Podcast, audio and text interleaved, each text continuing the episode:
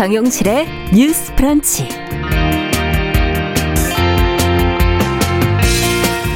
안녕하십니까. 정용실입니다. 2020년의 마지막 날이네요. 코로나19 때문에 많은 것들이 위축되고 멈춰선 한 해였지만 그래도 기억할 만한 사건들이 많았고 세상이 조금 나아지고 있다는 걸 보여주는 뉴스들도 있었습니다. 자, 오늘 뉴스 브런치에서는 이렇게 올해 의미 있었던 기억할 만한 뉴스들을 통해서 한 해를 좀 정리해 보려고 합니다. 그리고 유용한 정보를 담은 검색어 뉴스 또 한 권의 책과 함께 마음의 깊이 넓이를 확장하는 시간도 준비해 놓고 있습니다. 기대해 주시기 바랍니다. 12월의 마지막 날 12월 31일 목요일 정용실의 뉴스 브런치 문을 엽니다.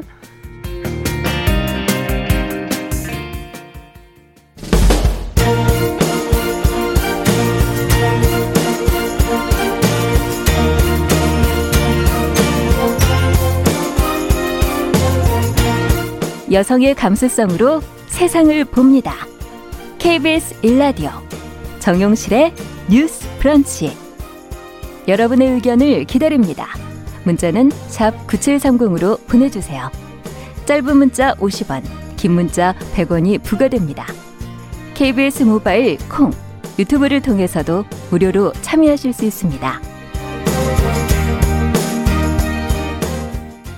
네, 정용실의 뉴스 브런치 항상 여러분들과 함께 2020년에도 프로그램을 진행해 왔습니다. 오늘도 써니스카이님, 뭐, 가연아님, 최희철님, 그 코로나19로 고충이 많지만 어려운 시기에 힘낼 수 있도록 항상 응원하신다고 써니스카이님 보내주셨고요. 어, 3617번님 올 한 해 감사하다고 귀한 방송, 귀한 정보 감사하다고 인사 건네주셨네요. 감사합니다.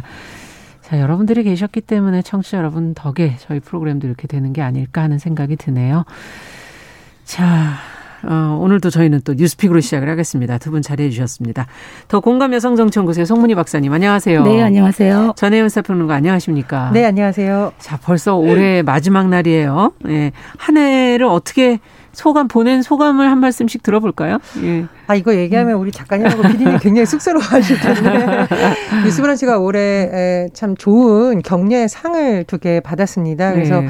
저희도 굉장히 너무 감사하고 저는 이 청취자분들 중에서 사실 송 박사님하고 저하고 이름을 외우는 분이 몇 분 계세요. 맞아요.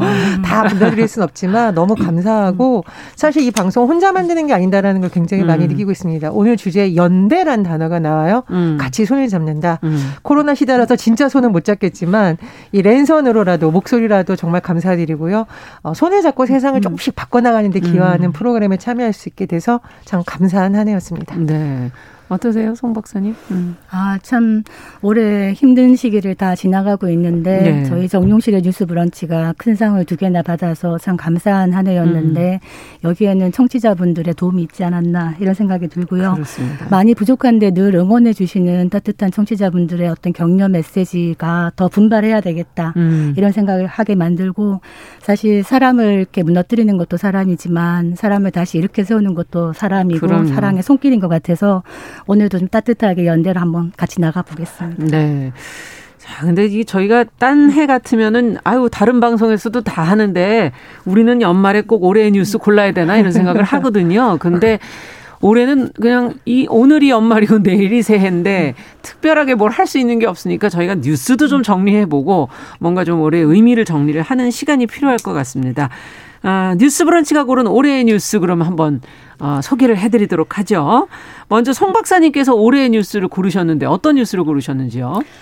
아, 사실 길고 긴 터널을 지나고 있다. 이런 음. 올 한해 그런 생각이 들어요. 네. 그래서 이 터널의 끝이 언제일까 이런 생각이 드는데 크게 웃는 웃을 일도 없지만은 좋은 일이 있어도 사실 크게 웃는 것도 죄송스러운 이런 음. 나날인 것 같은데 올해가 마지막 날이니까 좀 즐거운 뉴스를 한번 추려봤습니다. 네.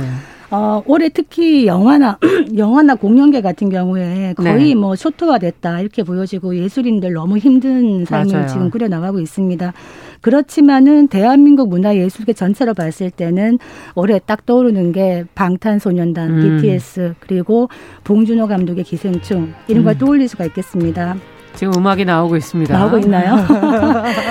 어, 박사님이 골라주신 곡이죠? 아, Life Goes On 같은 경우에 BTS의 곡인데요. BTS가 올해 거의 뭐 올해는 방탄소년단의 해였다 이렇게 맞아요. 하는 것이 사실 다이너마이트 같은 경우에는 어, BTS가 월드 투어를 하려고 계획을 했다가 코로나 때문에 못 하게 됐죠. 예. 그러면서 사실은 위기가 왔는데 오히려 기회로 맞는 겁니다. 이걸 무산되니까 새 앨범 작업을 시작한 것이 바로 다이너마이트였는데 음.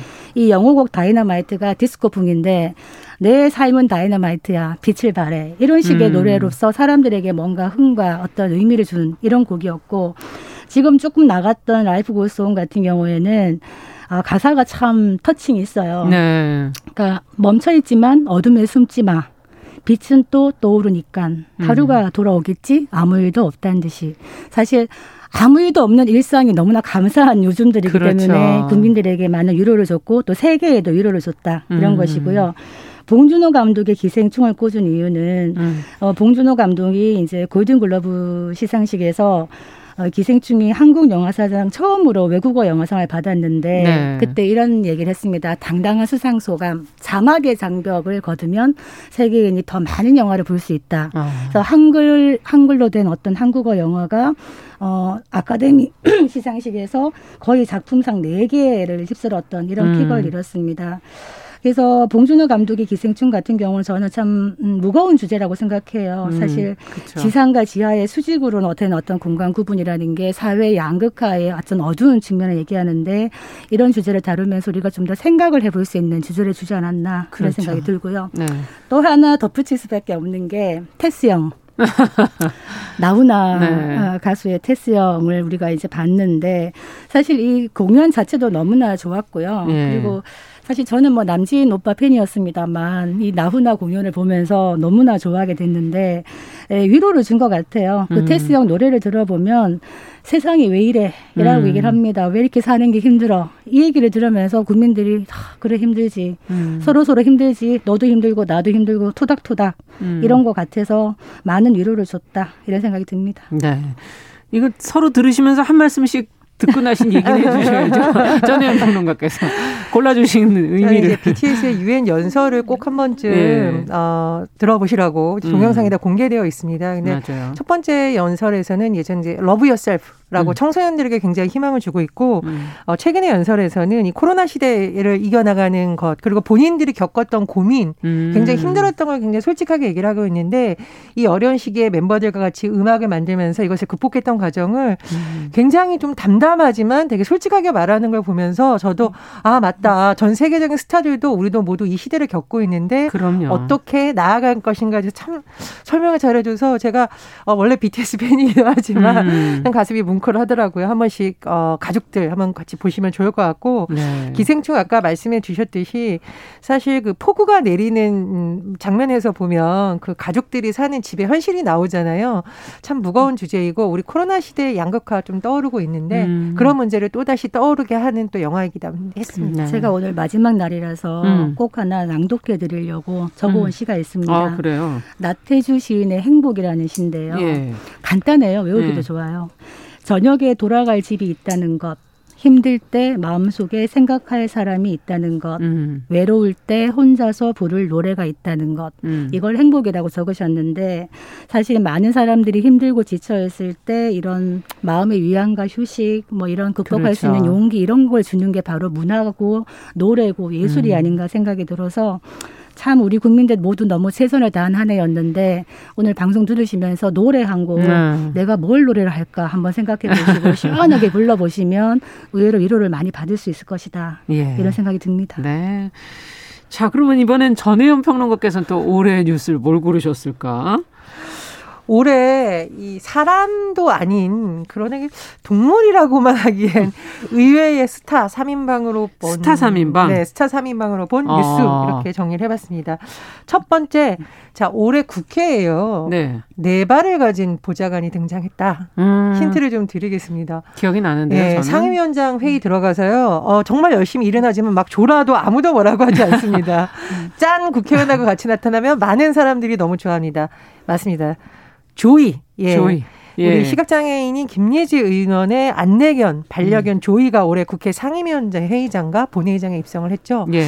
이 과정에서 많은 사람들이 아, 장애인들에게 안내견이란 것이 어떤 존재이고 음. 우리가 건물을 만들거나 이런 곳에서는 장애인을 위한 시설 개선이 그래도 많이 나아졌지만 이미 만들어진 공간 안에서 장애인들이 자유롭게 왔다 갔다 할수 음. 있게 대해서는 우리가 아직까지도 많은 부분이 부족하다라는 또 여러 가지 성찰을 던지는 그렇죠. 과정이 있었습니다. 저는 조의를 봤는데 사실 조의가 피곤하면 피곤한 내색 다 해서 의원님이 가끔 휴가 겸해서 뭐 훈련소에 또 보내기도 한다라고 하는데 동물 보좌관 조의를 통해서 우리가 많은 부분을 생각 하게 음. 해준 것 같습니다. 첫 번째 주인공 최초의 동물 보좌관 조의를 뽑았고요. 특색 있어요. 자, 두 네. 번째 야, 10살입니다. 열살 어, 예, 소속사 사장님 이름 막 부릅니다. 시도 잘 짓고 노래도 잘하고 아까 어. 말하신 테스형 노래도 잘하는 이 열살짜리 주인공 누굴까요? 누굴까요? 열살이나 됐어요. 키를 아, 키가 2미터입니다. 키가 2미터예요? 반말로 해야 돼. 어, 자이언트 펭귄. 펭수입니다. 펭수. 펭수. 네, 물론 이제 KBS에서 만든 캐릭터는 아니지만 모든 방송국을 누비면서 네. 방송계의 진정한 통합을 이뤘다 이런 음. 평가를 받고 있는데 펭수가 사실 어, 우리 사회에 겹겹이 쌓여 있는 권위주의하고는 굉장히 거리가 먼 어, 음. 어떤 캐릭터죠. 10살인데요. 어, 사장님한테 참치회 사달라고 막 얘기하고 어, 피디님이 좀 무리한 요구하면 피곤해서 못하겠다고 하고 그러죠. 그리고 우리 어른들이 많은 청년들에게 힘내라 힘내라고 하지만 펭수가 한마디 했습니다. 힘든데 힘내라고 하면 힘이 나나요? 그냥 그, 아, 사랑해요라고 해주세요. 역시. 솔직합니다. 예. 그래서 약간 우리가 이제 꼰대라는 말을 쓰는데 꼰대 같은 어른들한테 할 말 다 하지만 음. 또 이렇게 집단 따돌림 당하고 있는 어린 아이들에게는 굉장히 든든한 조력자가 되는 펭수를 통해서 음. 아 권위주의에 좀 지쳐 있는 어른들까지 위로해주는 펭수가 올해 참 스타다 이런 생각이 정말 들었고요. 스타네요. 네. 네. 자 세 번째 어, 제가 힌트를 드리겠습니다. 네. 유명한 만화가 이현세 화백이 만들었습니다. 이현세 화백? 음. 네, 경찰청이나 이런 데 가면 이 캐릭터가 많이 붙어 있습니다. 아, 포, 포, 포돌이. 그렇습니다. 포돌이도 있지만 포순이도 포순이. 있죠. 근데 과거 포돌이 포순이를 보면 포돌이는 바지를 입고 있고요. 포순이는 치마를 입고 있습니다. 네. 포순이는 속눈썹도 붙이고 있어요. 자, 근데 치마 입고 속눈썹 붙인 게 뭐가 나쁘냐 이럴 수 있는데 음. 우리가 경찰이 하는 역할이 뭘까요? 시민의 안전을 그렇죠. 책임지는 역할입니다. 그래서 아 그런 것보다는 여성 남성 자꾸 차별을 두는 것보다는 음. 좀이 역할에 충실한 캐릭터를 만드는 것이 좋겠다. 그리고 굳이 여성 경찰이 치마를 입는 그렇죠. 모습보다는 좀 평등한 관점에서 생각해 보자라는 음. 문제가 있었다고 해요. 그래서 21년 만에 포순이가 바지를 입고 속눈썹은 떼고 음. 이 가려졌던 길을 싹 넘겨서 드러내고 있는 모습, 이 길을 드러낸 것은 시민들의 의견을 경청하겠다는 아. 의미라고 합니다. 그래서 작은 변화지만 바지 입은 포순이를 통해서 음. 어, 많은 분야에서 우리가 지나쳤던 차별적인 요소 한번 잡았으면 좋겠다는 것에서 어, 세 번째 주인공은 바지 입은 네. 포순이를 꼽았습니다. 지금 이 세 명의 스타 3인방을 보니까 세상이 많이 달라졌다 이렇게 느끼시는 분들도 계실 것 같다는 생각도 들고 하지만 아직도 좀 노력은 필요한 것 같기도 하고 어떻게 들으셨어요? 참 중요한 주제를 뽑아주셨어요. 네. 그래서 어, 안내견 조이를 생각하면 음. 실각 그 안내견을 출입을 막는 경우가 있어서 우리가 한번 방송한 적이 있었을 그렇죠. 겁니다. 네. 아직까지 의식이 많이 따르지 못하고 있는 부분이 있다. 사실 우리가 이제 어떤 장애를 생각할 때 어, 남의 일로 생각을 많이 음. 하거든요. 근데 실제로 장애를 가진 분들과 가족까지 합치면은 그 수가 많습니다. 그럼요. 그래서 제대로 사실 들여다봐야 되는데 그 수어 통역 부분에 대해서 한번 말씀드리고 음. 싶은데 지금 수어 통역이 많이 부족하다 해서 장애인 단체들이 국가에서 하는 특히 문재인 대통령이 할 때 중요한 뭐 기자회견을 하거나 말을 할 때 왜 수어 통역사가 없는가 음. 외국을 보면 있지 않느냐 이런 얘기를 하고 주장을 하고 있는데 인권위에서도 청와대 주요 연설을 중계하거나 영상 낼때 음. 수어 통역사를 꼭 같이 해라 이렇게 음. 공고를 했습니다. 새해에는 수어 통역을 같이 볼 수 있을까 음. 이런 기대를 하게 되고요. 올해 또 장애계에 하나의 뉴스가 있다면 발달 장애를 가진 그 가족 들이 창업을 할 수 있습니다. 어. 그런 가족이 있으면은 이제 가족이 창업을 해서 그 발달 장애인과 같이 일을 할 수 있는 건데요. 그렇죠. 이걸 하나 이루기 위해서 굉장히 오랜 세월 고생을 했습니다. 어. 그렇지만 아직까지 미흡한 것은 어, 발달 장애 부분은 들어갔지만은 사실 정신 장애 부분도 굉장히 많거든요. 많은데 예. 정신 장애에서도 이제 약한 정신 장애가 있고 중증 정신 장애가 있는데 예. 사실 이분들의 자립을 도와주는 것도 매우 중요합니다. 음. 그렇기 때문에 새해에는 국회의원들 법관들이 조금 더 일을 열심히 해서 이런 부분까지도 법안을 만들어야 되지 않겠나 생각을 하는데 아까 권위주의 얘기했잖아요. 팽수 얘기했는데 네. 꼰대 꼰대 얘기하고 권위주의 얘기를 하는데 권위주의와 권위는 다르죠. 음. 스스로가 권위를 만들려고 하는 게 권위주의인데 권위는 스스로 만드는 게 아닙니다. 음. 특히 국회의원 제가 또 한마디 할 수밖에 없는데 이번에 살짝 월급을 좀 올려가지고 1억 5천 넘게 네. 조용하게 올렸어요. 보도는 났더라고요. 국민들이 지금 다 힘들고 이런 판인데 본인들의 또 월급 오르는 거는 너무나 음. 조용하게 합의가 잘 돼서 민생은 힘든데 국회가 스스로를 먼저 챙기고 있는 게 아닌가 이런 생각이 드는데 씁쓸하네요. 국회의원 예. 월급이요. 어, 2015년 기준으로 봤을 때만 해도 그 세비가 34개 우리 OECD 회원국 중에 네. 세 번째로 많아요. 2015년에요. 그 지금은 더 많을 겁니다, 아마. 그런데 아. 세 번째로 그 당시에 많았는데, 그러면 이렇게 돈을 많이 받는 보수 대비 의회의 효과성이 어떠냐 봤더니, 예. 비교 한 27개 국가 가운데 26위. 꼴찌였습니다. 네. 그래서 이 부분 국회에서 맨날 국회의원 특권 내려놓겠다, 뭐 국회 개혁해서 국민 신뢰 회복하겠다 이런 얘기만 하지 말고 정말 권위주의 좀 탈피하고 제대로 네. 보여주라. 이런 말씀 드리고 싶네요. 내년에 기대를 해봐도 될까요? 네, 어쨌든 일을 그러면 받은 만큼 하시던가 하는 그런 생각이 또 들기도 하네요. 아, 이거 네. 청취자 여러분께 예.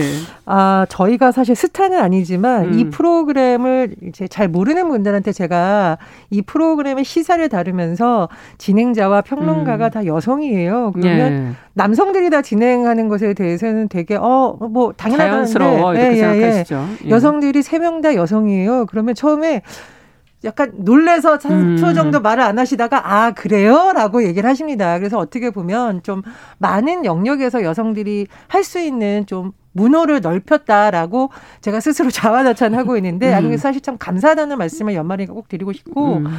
또더 많은 분야에서 여성들이 했으면 하는 바람입니다. 제가 그렇죠. 딱한 가지를 더 음. 드려보면은요. 제가 아까 왜 포순이 얘기를 했냐면은 음. 어, 스튜어디스 관련한 방송을 저희가 한 적이 있는데 우리 스튜어디스들이 몸에 딱 붙는 치마 입고 높은 구두 신고 아름답게 화장하는 네. 것만 너무 주목을 하지 비행기 사고가 만에 하나 일어났을 경우 이분들이 우리 안전을 책임져야 된다는 생각을 잘 못하는 거예요. 근데 예전에 한번 그런 사건이 있었죠. 그렇습니다. 그래서 예. 우리가 그 프로그램을 다니면서 많은 얘기를 했었는데 그런 식으로 우리가 조금 다르게 관점을 보면 세상이 참 많이 바뀐다는 생각이 듭니다. 예. 그래서 오늘 뉴스브런치에서 송 박사님하고 저하고 다른 주제들이 음. 그런 점에 좀 초점을 맞췄다는 말씀 드리고 싶습니다. 네. 자 마지막으로 저희가 고른 뉴스도 있어요. 뉴스브런치에서 우리 사회를 떠들썩하게 했고 그 올 한 해 정말 어 계속 논의가 됐던 디지털 성범죄의 심각성을 국민에게 각인시키고 또 성범죄 양형 기준도 높이는 결과까지도 이끌어낸 엠번방 사건 공론화. 이것이 어 저희 뉴스브런치가 고른 올해의 뉴스인데 어 전평론가님께서 관련 내용을 좀 정리해 주시면 저희 한마디씩 정리를 좀 해보죠. 예, N번방 사건 참 많은 국민들의 분노를 일으켰지만 또 N번방 사건을 통해서 와 정말 시민들이 위대하다, 시민들이 음. 많은 것을 바꾼다라는 것이 역설적으로 좀 드러나기도 했었습니다. N번방 사건을 보면 다 아시겠지만 디지털 공간을 통해서 피해자를 targeting 네. 골라서 피해자에게 성범죄 착취물을 만들게 하기도 하고 유포하기도 하고 판매하기도 하는 일당이 검거가 됐었는데요. 이 과정에서 많은 시민들이 힘을 모아서 여러 가지를 많이 바꿨다는 평가가 나오고 있습니다. 음. 일단 어, 불법 촬영물이 발견된 경우에 인터넷 사업자의 유통 방지 책임을 강화하는 전기통신사업법 및 정보통신망법 개정안이 국회를 통과했죠. 이게 그냥 통과된 것이 아니에요. 사실 국회에서 이런 것이 제대로 논의가 안 되다가 많은 시민들이 입법 청원 과정에도 참여하고 맞습니다. 여론을 통해서 압박을 하면서 된 것이고요. 네.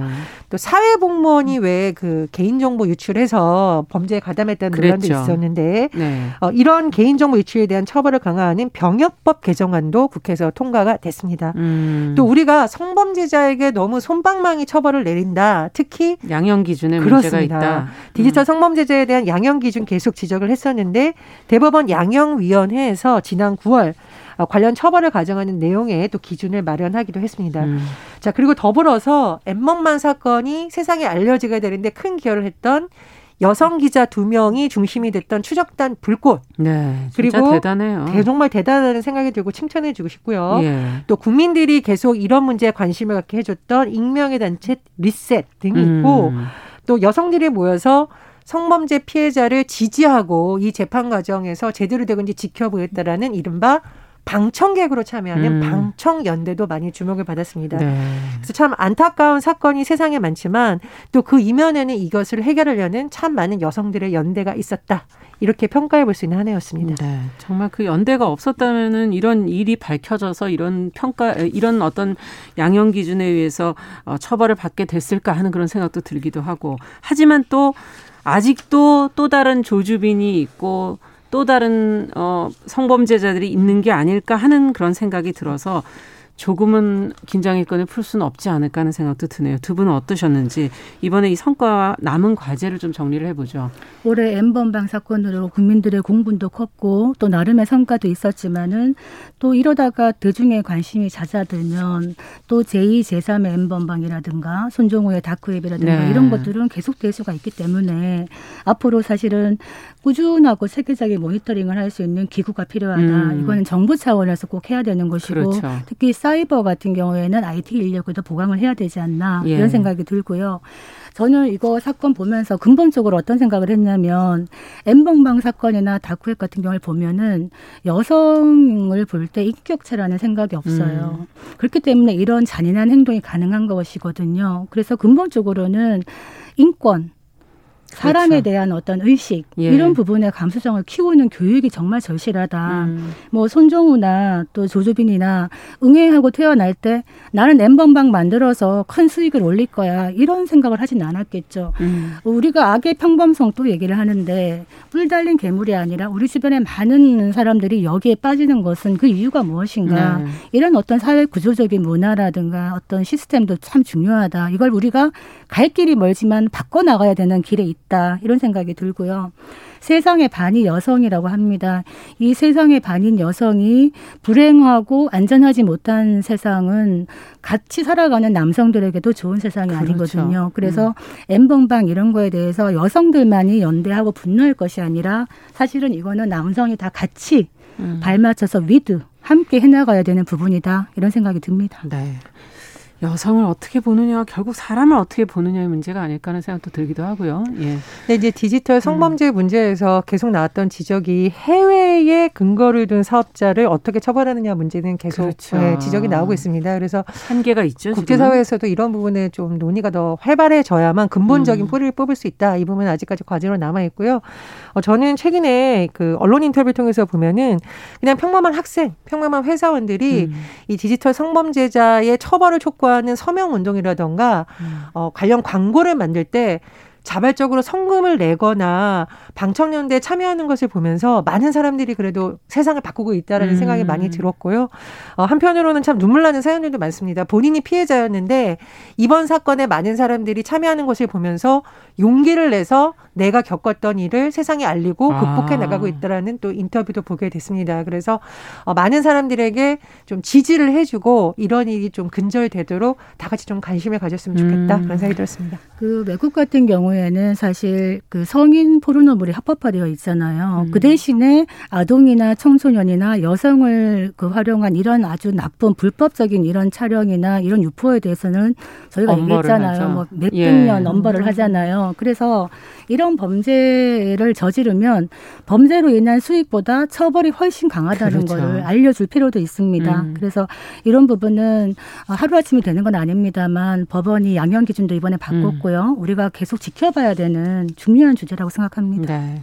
자, 들으시는 분들이 오늘 인사를 많이 건네오셨어요. 지금 올 한 해 수고하셨다는 얘기 많이 해주셨고 두 분에게도 특히 수고하셨다는 얘기를 감사합니다. 많은 분들이 보내오셨습니다. 네, 3인조 정보 박사님들 5758번님 감사하다고 덕분에 행복했다고 목 건강하시라고 보내오셨고 지금 운전하다가 도착하셔서 또 지금 축하 말씀 저희 상 받은 거 축하한다는 얘기도 보내주셨고요. 그리고 남영만님께서는 어, 여성에 대한 어떤 어떤 세상의 편견에 대해서 우리가 이렇게 노력해 주는 것에 바꿔준 세분 께 감사드린다 이런 의견도 보내주셨습니다. 딴 거보다 페미니즘이라는 말이 필요 없는 세상 왔으면 좋겠다는 조혜숙님 의견도 감사드리고요. 아, 정용 씨를 가지고 삼행시도 지어주셨네요. 어, 정말로 용기 있는 실용적인 방송. 어. 네, 한 해 동안 잘 들으셨다. 이렇게 재치 있는 분들이 너무 많아서요. 예.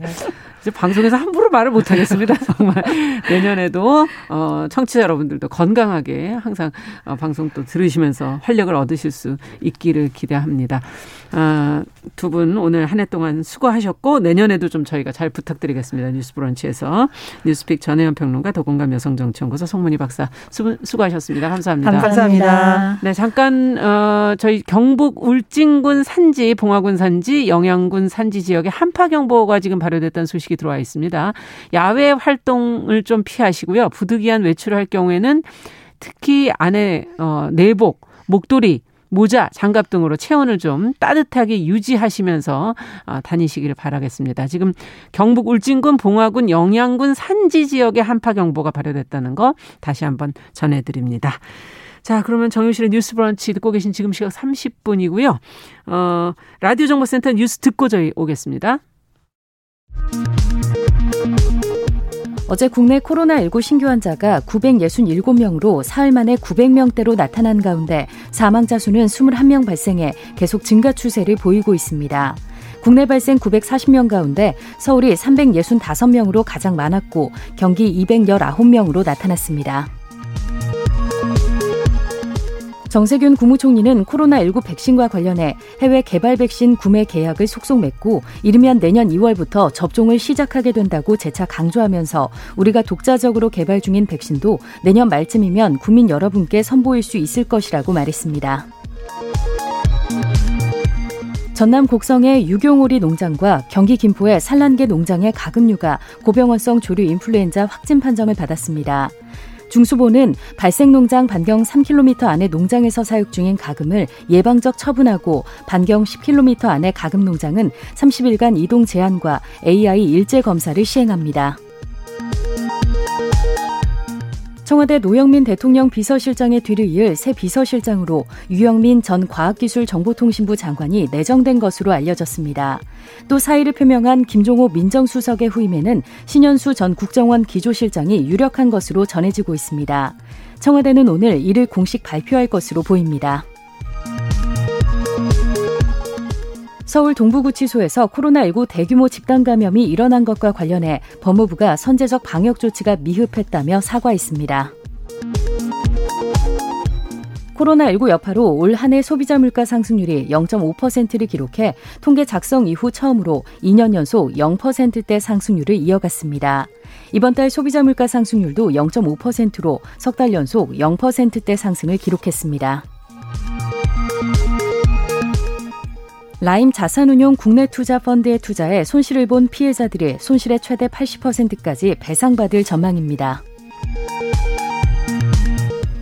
도널드 트럼프 미국 행정부의 코로나19 백신 개발 프로그램인 초고속 작전의 최고 책임자가 영국 아스트라제네카 백신의 승인 예상 시점을 다소 늦췄습니다.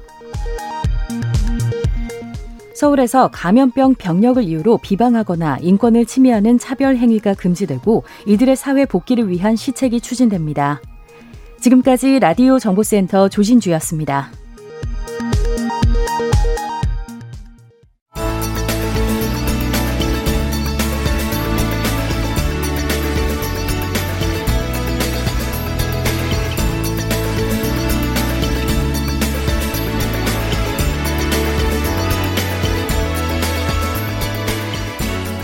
세상을 보는 따뜻한 시선. KBS 일라디오 정용실의 뉴스 브런치. 매일 아침 10시 5분 여러분과 함께합니다. 네, 인터넷 검색어를 통해서 이번에는 네티즌들의 관심을 살펴보겠습니다. 검색어 뉴스 시선 뉴스 박진아 기자 전화 연결돼 있습니다. 안녕하세요. 네, 안녕하세요. 네. 어, 이번 주에는 어떤 키워드가 많이 검색이 됐나요? 네, 이번 주도 좀 다양한 상황별 이슈들을 살펴봤는데요. 예. 네, 아무래도 첫 번째 키워드는 3차 재난지원금 정말 많이 궁금하셨습니다. 음. 3차 재난지원금은 코로나19 재확산으로 타격을 입은 소상공인과 또 고용 취약계층 등의 현금으로 지원금을 주는 그런 맞춤형 피해 지원 대책인데요. 네. 좀 많이들 궁금해하셔서 Q&A 정도로 좀 살펴볼 내용 정리해봤습니다. 네. 네, 먼저 누가 얼마나 받느냐, 음. 네 그건데요.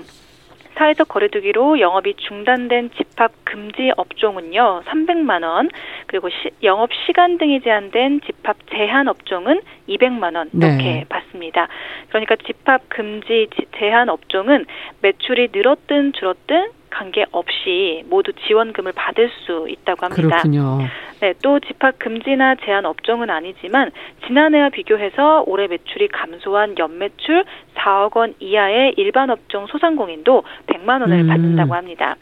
또 이 건물 가지신 분들 같은 경우는 임대료를 따로 내지 않잖아요. 네. 그런 경우들은 어 그럼 우리는 지원을 못 받는 거냐 이런 것도 궁금해 하셨는데요. 네네. 네, 건물을 가지고 있어도 임대료를 내지 않아도 그런 소상공인들은 지원금을 음. 그대로 받을 수 있다고 합니다. 다행이네요. 네. 네. 근데 겨울철 스포츠 스키장 집합 금지로 영업 못 하고 있잖아요. 그렇죠. 네, 지원금을 받을 수 있게 되는 거네요, 그러면? 예, 맞습니다. 이 스키장이나 썰매장 등 겨울 스포츠 시설 집합 금지에 따라 부대 업체도 소상공인 요건에 해당을 하면요. 네. 집합 금지 업종과 동일한 300만 원 지원금을 받을 수 있습니다. 음. 그러니까 스키장 가면은 그 안에 음식점이나 편의점, 뭐 스포츠 용품점이나 뭐 스키 대여점 이런 것들이 있잖아요.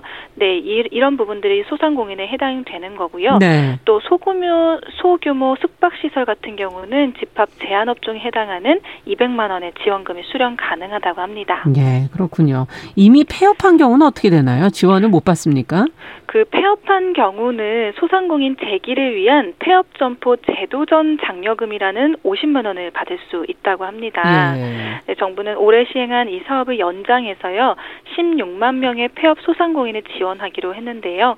최대 100만 원의 전환 교육, 취업 장려 수당, 또 최대 1천만 원의 재창업 사업화 지원 등 희망 리턴 패키지로는 만 명 정도가 혜택을 받을 수 있다고 음. 합니다. 언제 받을 수 있어요? 제일 중요한데요. 그렇죠. 21년 내년 그러니까 바로 내일부터죠. 그러니까 내일 되는 2021년 1월 11일부터 시작이 되는 1월 겁니다. 11일부터 지급이 네, 맞습니다. 네. 그 정부는 설 연휴 전에 90% 이상 지급하는 것이 목표라고 했는데요.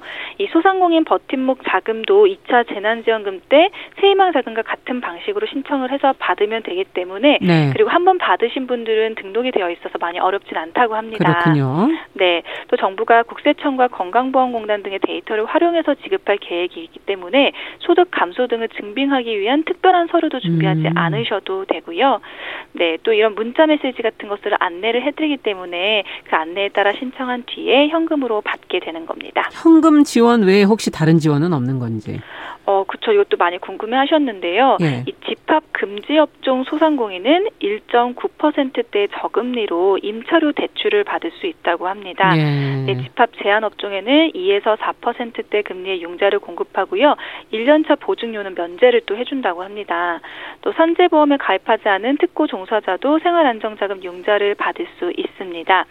이 30인 미만 영세 사업장과 1인 자영업자 등의 경우는 별도 시청을 거쳐서요. 고용보험료와 산재보험료 납부를 좀 많이 힘드신 분들에 한해서 1월에서 3, 3월 3개월간 그러니까 유예를 해주고요. 음. 소상공인의 1월에서 3월분 전기, 가스 요금 납부 기한도 3개월을 유예합니다.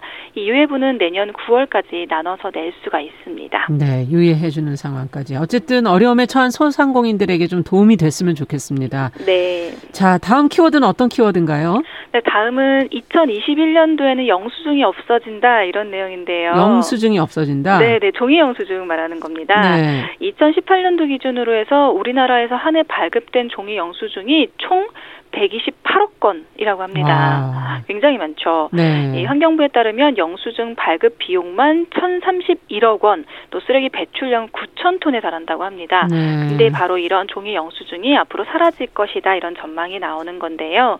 이 부가가치세법 시행령이 개정되면서 지난 2월 11일부터 신용카드 결제 후에 원하는 고객에게만 종이 영수증을 발급하도록 했습니다. 음. 음, 신용카드를 결제하면 자동으로 이 영수 종이 영수증을 발급하는 이 관행을 바꾸게 되는 거죠 내년부터는. 네, 이 앞서 얘기해 주신 것처럼 이 종이 영수증 그 재질이 재활용이 어렵다고 들었고요. 네. 이 발급 과정에서 사실 또 온실가스 배출해서 환경 오염 시킨다 뭐 이런 얘기들도 있더라고요. 예 맞습니다. 그래서 종이 영수증이 많이 이슈가 됐던 건데. 건데요. 예.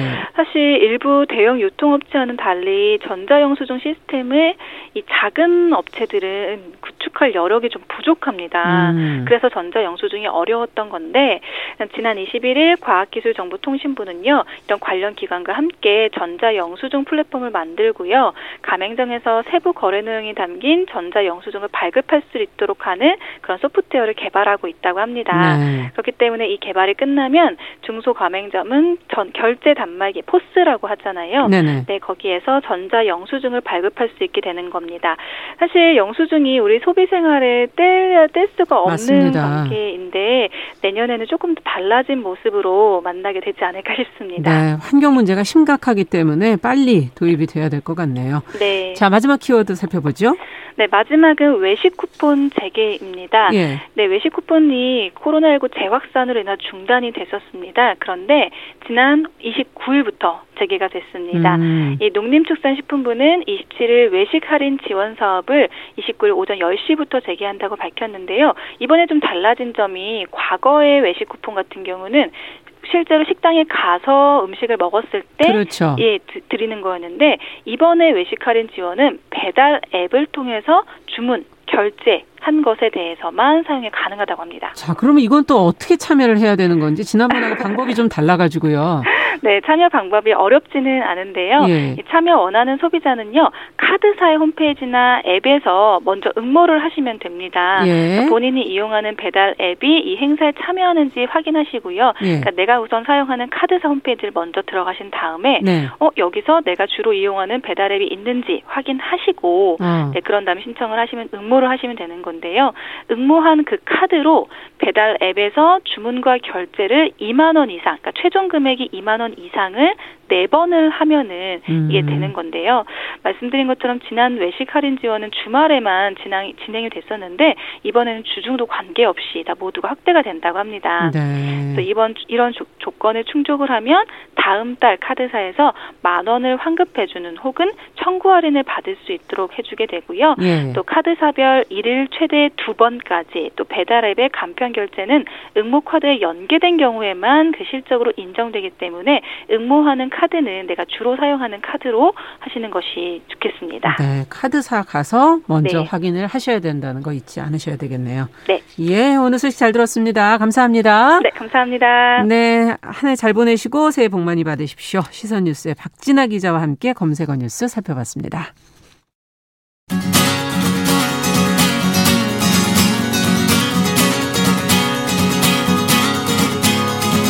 함께 가면 길이 됩니다. 여러분과 함께하는 정용실의 뉴스 브런치. 월요일부터 금요일까지 방송됩니다.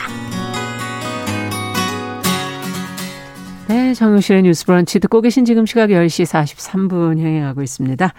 자, 이번에는 작은 서점주의 개성 있는 안목으로 신간을 골라서 소개해드리는 그런 시간이죠. 동네 책방. 오늘은 고요서사의 차경희 대표 자리해 주셨습니다. 어서 오십시오. 안녕하세요. 네, 아이고 벌써 한 해가 끝나가네요. 네, 순식간에 마지막 날이 되었더라고요. 아, 올 한해 네. 사실 저희가 정말 많은 책을 소개해드렸잖아요. 네, 맞아요. 그 책만 잘 읽었어도.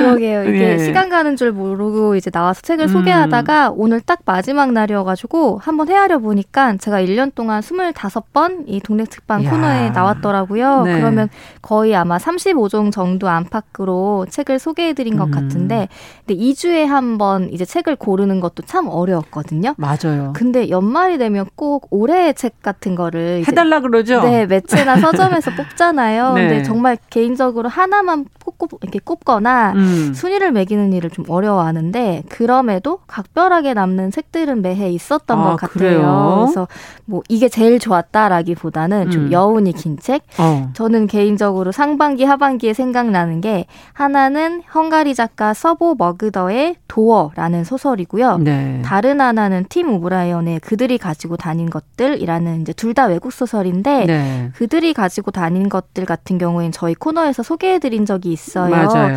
이 음. 도어 같은 경우에는 제가 좀 긴 시간에 걸쳐 읽어서 음. 미처 소개는 못 해드렸는데 음. 이두 중년 여성이 등장을 하는 소설인데 네. 이 인물의 독특함이나 관계가 굉장히 특이해요. 그래서 음. 여운이 길게 남는 그런 소설이라 그래요. 좀 기억에 남더라고요. 근데 어떨지 궁금하네요. 네, 음. 좋아요. 한번 읽어보시면 조, 아마 좋아하실 것 같고. 네. 근데 갑자기 그런 생각이 들었어요. 이제 진행자님도 책 진짜 좋아하시잖아요. 음. 그래서 혹시 올해 좋 았던 혹은 아, 기억에 남는 책 소개해주신 책 중에 그 서른다섯 종 중에는 명랑한 은둔자. 아 캐롤라인 랩. 네, 네. 너무 재밌었어요. 아주 아, 굉장히 섬세하게 네. 어, 그림 묘사돼 있어서 네. 그리고 우리가 지금 혼자 있잖아요. 네. 집에서 일종의 자가격리들을 하고 계신 네. 건데 네. 여기서 고독이라는 것을 맞아요. 고립이라는 것 과 한번 네. 비교해서 생각 저는 굉장히 거리가 멀다고 생각했거든요. 고립과 아, 고독이 네네네. 네, 네. 고독은 자발적인 거고 네. 고립은 이제 어떻게 보면 타의적인 타적으로. 것이다. 그리고 그거는 전혀 상관없는 게 아닐까 생각했는데 음. 그 간극이 굉장히 좁다는 거. 그리고 네. 어쩌면 나는 고독으로 시작했지만 네. 고립이 돼 버리는 수도 있고 그런 상황으로 갈 수도 있는 사람들이 많기 때문에 아, 이 시대에 한번 읽어봐야 되겠구나. 음, 그런 생각이 네. 들었었어요. 예. 맞습니다. 예. 그리고는 뭐 개인적으로는 네. 어, 이제 결혼 생활이 워낙 오래되다 보니까 네. 하다 보면은 결혼이 이게 그 가족을 꾸리고 산다는 게 네. 서로 막 선을 넘고 막 이러는 부분들이 많잖아요. 그래서 네. 서로 힘들 때가 있고 특히 코로나 상황에서는 서로 선을 많이 넘나들면서 네. 오래 또 같이 있게 되니까 이걸 왜 했나 이런 생각 들기도 하고 또 하면 또 살면서 또 어떨 땐 또 너무 좋기도 하고 아, 같이 네. 있어서 네. 그러면서 결혼 생활에 대해서 한번 또 생각해 보면서 나를 네. 지키는 결혼 생활이라는 음, 책을 제가 네. 읽었는데 네. 여성 학자인 샌드라 립시츠 뱀이 쓴 책인데 그 책도 참 어, 뭔가 좀 독립이 좀 필요하구나. 아, 우리 스스로가. 네. 같이 살지만 또 혼자 할 수 있는 그런 힘들이 네. 어디서 오는 걸까 하는 음. 여러 가지 음. 생각들을 한번 해보게 됐습니다. 아, 네. 이 나를 지키는 결혼 생활 같은 음. 경우에는 제가 결혼 안 해서 관심이 없는 분야라 네, 왠지 맞아요. 안 맞겠지 하고 넘겼던 책인데 음. 근데 말씀하신 걸 들어보니까 이 가부장제에 대한 이야기가 사실 되게 맞아요. 열띠잖아요. 예. 그래서 나랑 거리가 있다고 생각하기만은 어려운 문제이기 그렇죠. 때문에 한번 읽어보면 좋겠다는 생각도 드네요. 예. 근데 좀 약간 재밌다고 느낀 건 함께하는 생활과 혼자 하는 생활, 두 개에 대한 책을 골라주셔서 고민이 많은 거죠 함께 하면서 아마 누구나 살아가면은 두 상황에 놓이게 되니까 맞습니다. 같이 읽어보면 좋겠다는 생각도 듭니다. 네. 네. 근데 정말 이 짧은 시간 다 소개하지 못할 만큼 좋은 책들이 네. 넘치잖아요. 맞아요. 예, 이제 마지막 신간은 정말 신중하게 고르셨어야 됐을 아, 텐데. 어, 단순하게 골랐습니다. 사실 매번 그렇긴 한데 고민은 많이 하고 결정은 예. 단순하게. 아, 그렇죠. 2020년 제가 첫 방송 여기 나왔을 때가 음. 그 SF 소설 정세랑 작가의 소설을 소개해드렸어요. 그건 기억나요. 이제 예, 목소리를 들을게요라는 장편 예, 단편집이었고 그 2020이라는 말이 굉장히 SF적으로 느껴져서 예전에 그 SF에 많이 등장했던 해죠. 맞아요. 2020년. 만화도 있고 그래서 근데 정말 드라마틱한 것 같긴 해요. 네, 그래서 이제 연말에도 한 번 더 SF를 할까 하다가 사실 음. 지금 현실이 그 어느 SF 소설보다 더하죠. 네, 미래에 마치 와 있는 느낌이잖아요. 음. 비현실적으로. 그래서 좀 고민을 더 길게 하다가 정말 며칠 전에 갓 나온 신간 산문집이 있는데요. 음. 이 조혜진 소설가 그리고 김현 시인이 함께 쓴 영화 에세이 음. 당신의 자리는 비워둘게요라는 아, 책을 제목이 끌리네요. 네, 12월 음. 이제 2020년 마지막 책으로 골라봤습니다. 네, 아 표지에도 네. 당신의 네. 자리를 비워 두셨네요. 영화관 자리에서 영화관에서 네. 거리두기라고 있는 건지는 모르겠으나 네. 그 자리가 비어 있으니까 네. 당신의 자리를 비워 둘게요. 네. 아, 왠지 이 말은 그렇게 따뜻한 느낌이 들죠. 맞아요. 마치 누군가를 초대하는 것 어. 같은 이제 느낌으로 저도 받았고 예. 그 표지에 보시면은 영화가 끝나고 도착한 편지들이라는 부제가 음. 있어요. 그 그림도 이제 영화관 좌석을 그리기도 했고 그렇죠. 예. 이 책은 두 작가가 서로를 향해 혹은 미지의 독자인 모모님이라고 칭하면서 음. 쓴 편지들이 모여 있는 책인데요. 네. 산문집이자 서간집인 셈이에요. 아, 근데 독특한 점은 두 작가가 각자 혹은 함께 본 영화를 사이에 두고 편지를 주고받는다는 설정입니다. 아, 이게 재밌네요. 네, 어떻게 들으면은 이제 영화가 잡지 같은 데에서는 좀 봤던 형식 같다고 맞아요. 느끼실 수도 있는데 이게 책이 코로나19 상황이 장기화되고 지금 네. 거리두기가 굉장히 심해지고 심화되고 있잖아요. 예. 그래서 이 시기 덕분인지 좀 특별하게 느껴지는 게 있더라고요. 그러네요. 저희도 영화를 친구랑 그러면 같이 네. 오늘 보자 그러고서는 어, 같이 메일을 주고받을 수도 있고. 네, 맞아요. 톡을 할 수도 있고. 맞아요. 오. 그리고 이 책 같은 경우에 이제 영화관을 가서 봤던 이게 1년 동안 연재했던 거를 묶은 음. 거라서 그 코로나 이전 상황들에 대한 얘기가 나오다 보니까. 그렇군요. 이 책에서 예술 영화관이 이제 곳곳에 나온다던가 음. 그 영화관 거리의 풍경, 뭐 누군가랑 같이 보고 나눈 대화나 영화 끝나고 같이 먹은 음식, 막 그런 아니면 혼자 영화 보고 했던 생각들 음. 이런 게 담겨 있는 있는데 되게 먼 옛날같이 그립게 느껴지면서도 맞아요. 이 영화관 저도 거의 이제 봄 이후에 못 갔었거든요. 예. 그런 좀 답답함을 해소할 수 있게 하는데 좀 도움이 되더라고요. 아, 그렇군요. 네. 그러면 그 영화는 또 어떤 영화였을까? 그렇게 좀 어, 과거의 추억을 불러일으키는 네. 것 같은 영화일까? 뭐 네. 목록도 궁금한데요. 네, 자연스럽게 이제 두 이제 소설가와 시인의 또 추천 목록이지 않을까 하는 아. 점 때문에 흥미롭게 했는데 그 뒤에 색인으로 정리가 되어 있어요. 아, 제가 이제 음. 대략 세하려 보니까 144편, 그러니까 음. 140편 이상의 꽤 많은 영화가 그러네요. 책에 등장을 해요. 이제 편지 하나당 영화 한두 편이 주요하게 언급되기 도 하고 음. 아니면 봄, 여름, 가을, 겨울에 보기 좋은 영화들을 이 두 작가가 나열을 한다든지 아. 니면 인물들의 이름들이 두드러지게 느껴지는 그러니까 각자의 테마를 가지고 음. 막 이렇게 영화를 나열해 주면서 얘기를 하기도 해요. 뭐 영화 로마나 가범나움처럼 개봉 시기에 맞춰 본 영화도 등장하지만 네. 8, 90년대 홍콩 영화 등 굉장히 오래전 추억의 명작들도 두 작가의 그렇군요. 일상과 60년대 영화도 있네요. 네, 되게 보니까. 다양한 예. 영화가 등장을 해요. 예. 그래서 뭐 줄거리나 주제, 인물 등에 대한 얘기도 하고 두 작가의 음. 생각과 감상도 이제 담기면서 그 안에서 이제 노동이나 사회적 죽음 같은 묵직한 음. 이야기도 있고 아주 소소하면서도 구체적인 행복, 행복의 형태나 음. 이 연애와 사랑을 꿈꾸는 이야기까지 우리 삶 곳곳에 이제 다 깃들어 있는 그런 주제들에 대해 조혜진 김현 작가의 이 단단하면서도 아름다운 음. 문장들로 좀 펼쳐지는 그런 책입니다. 이야, 이 목록을 지금 저는 멍하니 보고 있는 게 네. 어머 이번에 연휴에 이거나 좀 볼까 어, 네. 그런 생각이 좀 들기도 맞아요. 했어요. 보다 예. 보면은 그 요즘에 영상 플랫폼이 엄청 인기긴 하잖아요. 예. 막 오리지널 콘텐츠들도 엄청 화려하고. 근데 이 책을 읽다가 이상하게 옛날 영화들을 좀 다시 보고 싶다는 생각이 들더라고요. 어. 이 아무래도 이제 뭐 70년대 후반, 80년대 초반 작가들이 써서 그런지 자신들의 성장통과 함께 옛날 맞아. 영화들이 이제 소개되기도 하고 장구경에 대한 어. 추억을 털어놓으면서 이런 표현이 있어요. 우리 각자의 장구경은 결국 우리 각자의 영화이지 않을까? 뭐 이런 음. 말이 있는 있는데 그거는 내가 본 장구경과 네가 본 장구경은 그렇죠. 전혀 다를 수도 있고 그렇기 때문에 좋다라는 맞아요. 말 같은 이제 느껴졌는데 이 오래전에 봤고 좋아했지만 좀 잊혀진 희미해진 음. 장면들을 어, 이 책을 보고 나서 돌려보면 되게 좋겠다.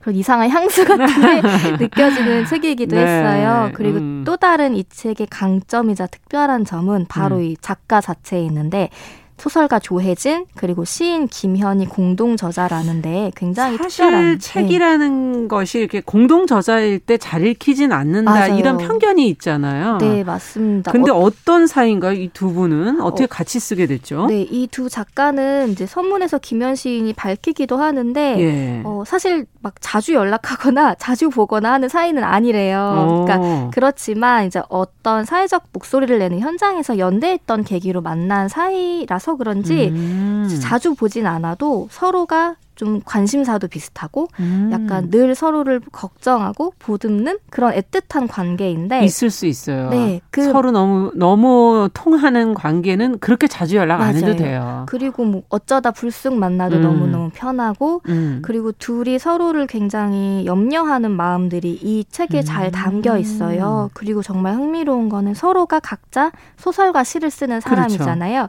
그렇죠. 편지에 들어가 있는 문장이나 자신에게 해주는 말이 너무 좋으면 보면 아. 어나 그거 시에 써도 돼? 나 그거 소설에 써도 돼? 이런 식으로 막 되게 양해를 구하면서 어. 서로의 작품에도 영향을 주고받아요. 그렇군요. 그래서 네, 이책 그 당신의 자리는 비워둘게요에 담긴 글을 자신들의 이제 영감으로 어떻게 보여주는지 음. 그런 것들도 좀 재미있게 읽을 수 있을 것 같고 어떻게 시작을 하는지 어떻게 소설을 네. 쓰시는지도 좀 어, 느껴보실 수 있겠네요. 네, 예. 그리고 어쩌면은 이런 관계는 이런 게 가능한 거는 이 두 작가이기 때문에 가능하지 맞아요. 않을까 그런 생각들이 음. 담겨 이제 들더라고요. 그리고 이 책은 제가 사실 첫 음. 대목부터 좀 빠져들었는데 어떤 대목입니까? 조혜진 작가의 편지로 시작을 해요. 네. 근데 이제 좀 읽어드리자면 이렇게 시작을 해요. 현아 묻고 싶은 게 있어. 일어나서 내 얘기 좀 들어볼래? 인간은 아름답니? 이렇게 시작을 해요. 질문이 남다른데요, 벌써? 네, 가벼운 네. 마음에 좀 에세이니까 음. 좀 펼쳐 들었다가 바로 굉장히 정직한 질문이 이렇게 음. 튀어나오는데 이 문장을 읽고는 자세를 고쳐 앉아서 책을 좀 읽게 되는 거죠. 음. 근데 이 인간은 아름답니라는 질문이 현실과 좀 동떨어진 질문 그러니까요. 같으면서도 근데 지금 이 시기에 아마 다들 한 번 한두 번쯤은 이제 던져본 질문이지 않을까 근본적으로. 싶어요. 예. 네. 음. 그리고 어쩌면 이런 질문을 주저없이 말하는 건 정말 조혜진 작가라서 할 수 있는 아. 것이지 않을까? 라는 생각이 느껴져요. 이제 네. 조혜진 작가는 아시겠지만 굉장히 인간성에 대해 묻고 탐구하는 작품을 많이 쓰기도 했고 비관적이다가도 굉장히 음. 따뜻한 희망을 놓지 않는 그런 작가인데 이 책에도 그런 마음이 굉장히 잘 담겨 있습니다. 네. 자, 오늘 어, 마지막 2020년의 마지막으로 동네 책방 어, 고요서의 차경희 대표와 함께 당신의 자리는 비워둘게요 읽어봤습니다. 오늘 말씀 잘 들었습니다. 네, 감사합니다. 네, 고맙습니다. 네, 정용실의 뉴스 브런치 어, 12월 31일 순서 이제 마치겠고요. 저희는 첫날인 내일 신년 기획으로 찾아뵙겠습니다. 코로나 팬더믹 시대에 여성이 안전한 나라 아, 자세한 이야기는 내일 또 저희가 준비해 보겠습니다. 여성들의 문제를 같이 고민해 보겠습니다. 오늘 순서 여기서 마치겠습니다. 내일 뵙겠습니다. 감사합니다.